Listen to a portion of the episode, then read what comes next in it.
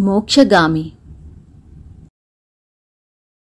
వైశాలి నగరంలో సంబుడు నారాయణుడు అనే ఇద్దరు స్నేహితులు ఉండేవారు. జీవితంలో మనం చేయవలసింది అంతా చేసేశాం. వానప్రస్థ ధర్మం పాటిస్తూ కుటుంబ వ్యవహారాల్లో తలదూర్చకపోయినా విపరీత పరిస్థితుల్లో కలుగచేసుకోక తప్పదు. అందుకని హిమాలయాలకు పోయి మోక్షసిద్ధి కోసం తపస్సు చేసుకుందాం పద? అని సంబుడు పదే పదే పోరసాగాడు. నారాయణుడు చాలా కాలం తస్తారం చేసి చివరికి సన్యాసానికి ఒప్పుకున్నాడు. ఇద్దరూ దీక్ష పుచ్చుకుని హరిద్వార్ సమీపంలోని ఓ తపోవనంలో తపస్సు ప్రారంభించారు. కొన్నేళ్ళ కఠోర తపస్సు తర్వాత భగవంతుడు సంబుడి ముందు ప్రత్యక్షమై వరం కోరుకో అన్నాడు. దేవా జీవితం అంటేనే అలసట పుట్టింది. బ్రతికి ఉన్నంతకాలము తెలిసి ఎవరికీ అపచారం చెయ్యలేదు నాకు మోక్షాన్ని ప్రసాదించు స్వామి అని కోరాడు. వెర్రివాడ శక్తి పదార్థాల సమతుల్యం కోసం విశ్వంలో జనన మరణాలు సృష్టించబడ్డాయి. మోక్షమంటే గత జన్మల వాసనలు లేకుండా ఆత్మల్ని పుట్టం పెట్టి తిరిగి జన్మల్ని ప్రసాదించడం జరుగుతుంది.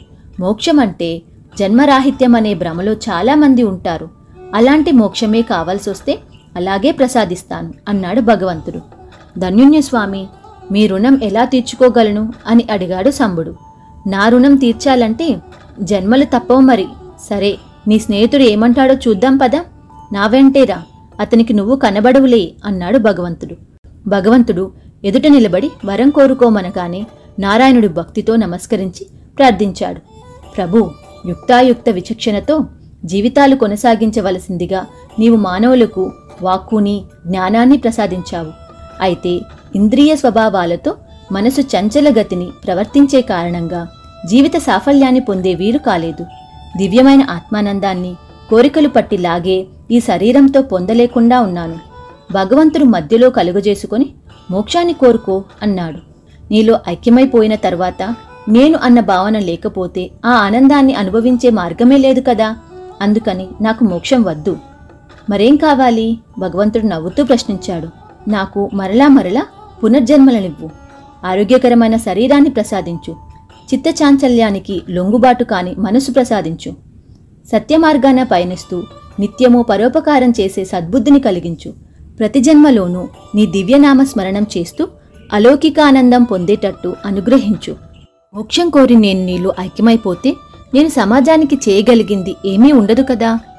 అలాగే కానివ్వు నీ చిత్తశుద్ధి నాకు నచ్చింది. పలాయాన వాదంతో మోక్షసిద్ధి కోరుకునే వారికంటే ప్రాపంచిక విషయాలలో మునిగి తేలుతూనే సన్మార్గాన్ని వీడకుండా లోక కళ్యాణం కోసం పాటుపడే మానవుల అవసరం నాకు ఉంది. నీ ఇష్టప్రకారమే జరుగుతుంది అంటూ భగవంతుడు అక్కడి నుంచి అదృశ్యమయ్యాడు. ఏమంటావు? అని శంభుణ్ణి తర్వాత ప్రశ్నించాడు భగవంతుడు. మోక్షంలోనూ ఇన్ని మెలకులున్నాయని ఇప్పుడే తెలిసింది. నారాయణ ఆలోచన బాగుంది.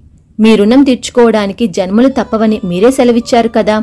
అలాగే దీవించండి అన్నాడు సంబుడు తదాస్తు అంటూ భగవంతుడు అదృశ్యమయ్యాడు.